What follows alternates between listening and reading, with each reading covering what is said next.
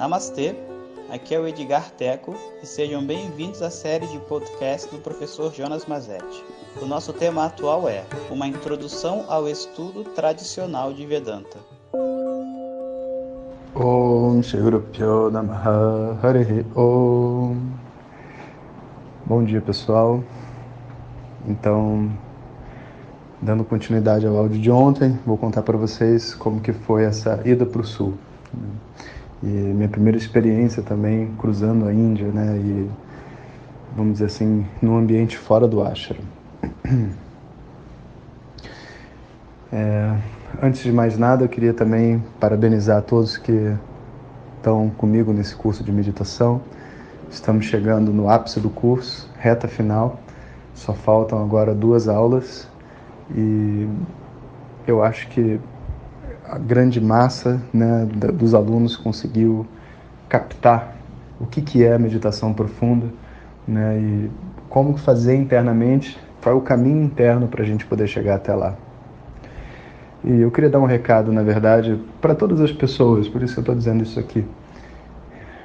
Tudo que a gente conhece como tradição védica, né, como tradição, é na verdade um conjunto de conhecimentos que viaja vivo dentro de pessoas, sabe?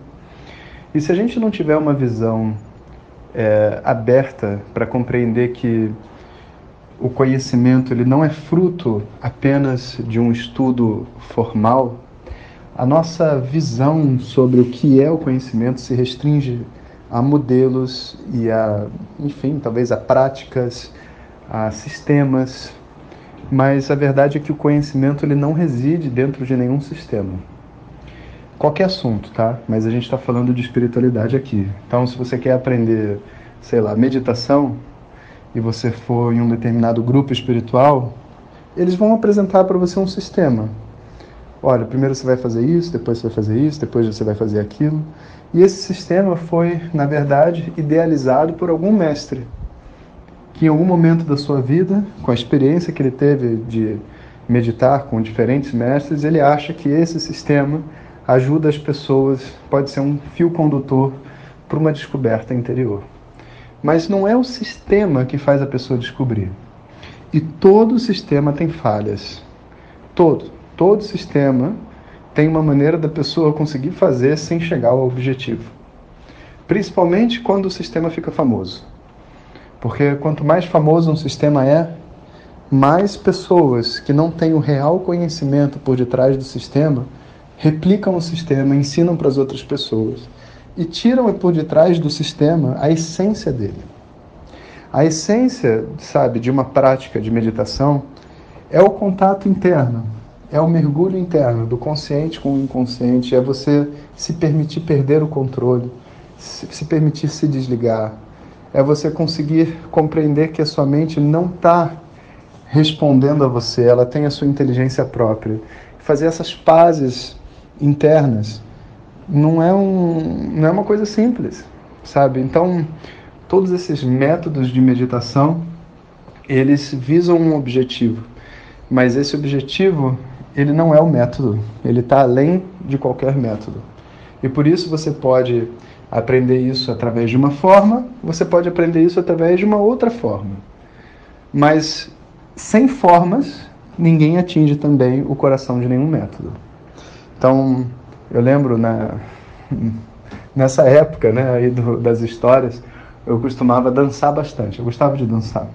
Dançava forró, dançava esses tipos de dança dois, assim, né? E tinham várias escolas.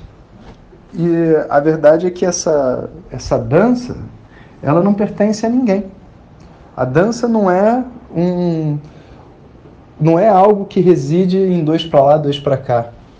É algo que reside no seu contato com a música. Mas o sistema, né, você aprende a fazer vários movimentos, esse sistema ele vai te dar uma liberdade. Ele vai te dar uma possibilidade de se conhecer e conhecer os seus movimentos. Mas se o seu foco não estiver nisso, você vira um robô. E várias pessoas são assim, né? Elas dançam, mas na verdade o que elas fazem é ficar repetindo os movimentos que ela aprendeu na academia de dança, sabe? Não, e não de verdade se conectar com a música e fluir através dela. E não é diferente quando a gente pensa em meditação, em yoga e até mesmo em Vedanta. Tem muita gente que repete, ensina Vedanta, mas não ensina na sua essência, ensina na sua forma, sabe? E esse talvez seja um dos grandes aprendizados que eu tive na Índia, sabe? Porque eu vi pessoas que têm toda a pinta de uma pessoa sábia, não só no comportamento, mas em todas as suas habilidades, né? Mas ao mesmo tempo a pessoa não era um sábio de verdade e não faltava nada do ponto de vista técnico, mas faltava do ponto de vista do coração.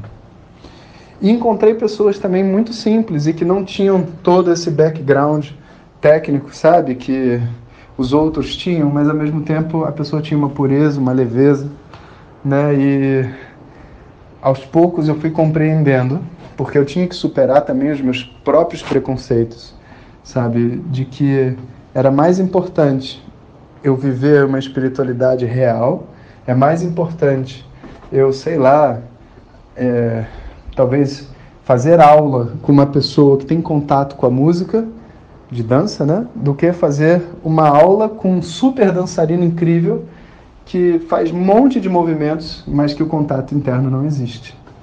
Poxa, mas então, professor, como é que a gente vai entender se a outra pessoa tem um contato interno ou não? Pois é, você tem que ter duas coisas. Um, bons karmas. Porque, como aparentemente todo mundo é igual, você tem que conseguir encontrar uma pessoa que você consiga fazer as coisas e falar, cara, eu estou fazendo a mesma coisa que as outras pessoas estão fazendo, que eu já fiz em outros lugares, mas aqui é completamente diferente. Com essa pessoa vai diferente para mim. E aí você não vai invalidar ninguém, você não vai dizer que está todo mundo se enganando, todo mundo na mentira, nada disso. Isso tudo é, é ego, sabe? Isso tudo é, um, é uma superficialidade ainda, uma espiritualidade ainda superficial, sabe? Não, cada um tem o que merece, cada um está no momento e agora você teve a oportunidade de ver alguma coisa com uma profundidade a mais. E essa profundidade a mais, ela não existe porque a forma é diferente. Não. Ela existe porque existe algo além da forma. E esse algo além da forma viaja de um coração para outro coração.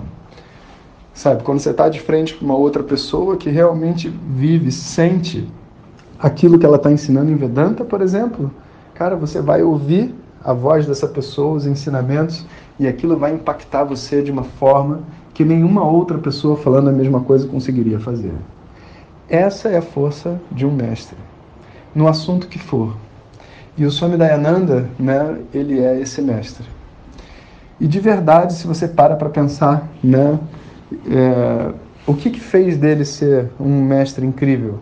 Não foram os, os trabalhos sociais, não é porque ele tinha muito aluno, porque muito aluno qualquer pessoa que faz propaganda pode ter. Mas é porque até mesmo outros mestres, pessoas que estudaram com outras pessoas, quando escutavam Swami Dayananda explicar Vedanta, falava assim, cara, tem uma coisa a mais. A gente consegue ser transportado de, com uma conexão muito maior através dessa pessoa. E isso fazia dele ser um expoente. A clareza que ele conseguia transmitir através das suas explicações, que as mesmas explicações saindo da boca de uma outra pessoa não davam essa mesma clareza para as pessoas. Então, essa, esse é o diferencial, essa realidade. E essa realidade só pode ser atingida quando a mente tem disciplina, ou seja, ela tem um compromisso com a forma, seja lá a forma que for apresentada para ela, mas com flexibilidade. Ou seja, eu tenho que conseguir preencher a forma, mas ao mesmo tempo o meu coração tem que estar além da forma. Esse, eu diria para vocês, que é o grande aprendizado que eu tive em Rishikesh ouvindo Vedanta, ouvindo tudo, eu consegui ver como que o Santoshi era incrível, como que a professora Glória era incrível, como que eu era cheio de preconceitos, como que mesmo na Índia, vendo um monte de gente estudando, não quer dizer que elas estejam estudando de verdade. Tem gente que vai em esquece pelo social, pela festa. Tem gente que vai porque está realmente buscando uma resposta. E, e, se eu ficar focado no porquê que as pessoas estão lá, eu não vou estudar. Então, tipo assim, é uma coisa muito mais profunda, sabe? É uma coisa que onde a gente tem que se liberar, na verdade, de todos os nossos julgamentos e focar a mente naquilo que a gente quer. sabe? Isso faz da gente um buscador sério, sem julgar ninguém, só buscando a verdade, a verdade, a verdade, mesmo que a gente tenha que romper os nossos preconceitos internos. E esse garoto, então, que estava lá em Rishikesh, Jonas, entrou agora na sala do Swami Dayananda, né, para pedir para ele que queria participar do fim do curso de três anos. Imagina isso. Né?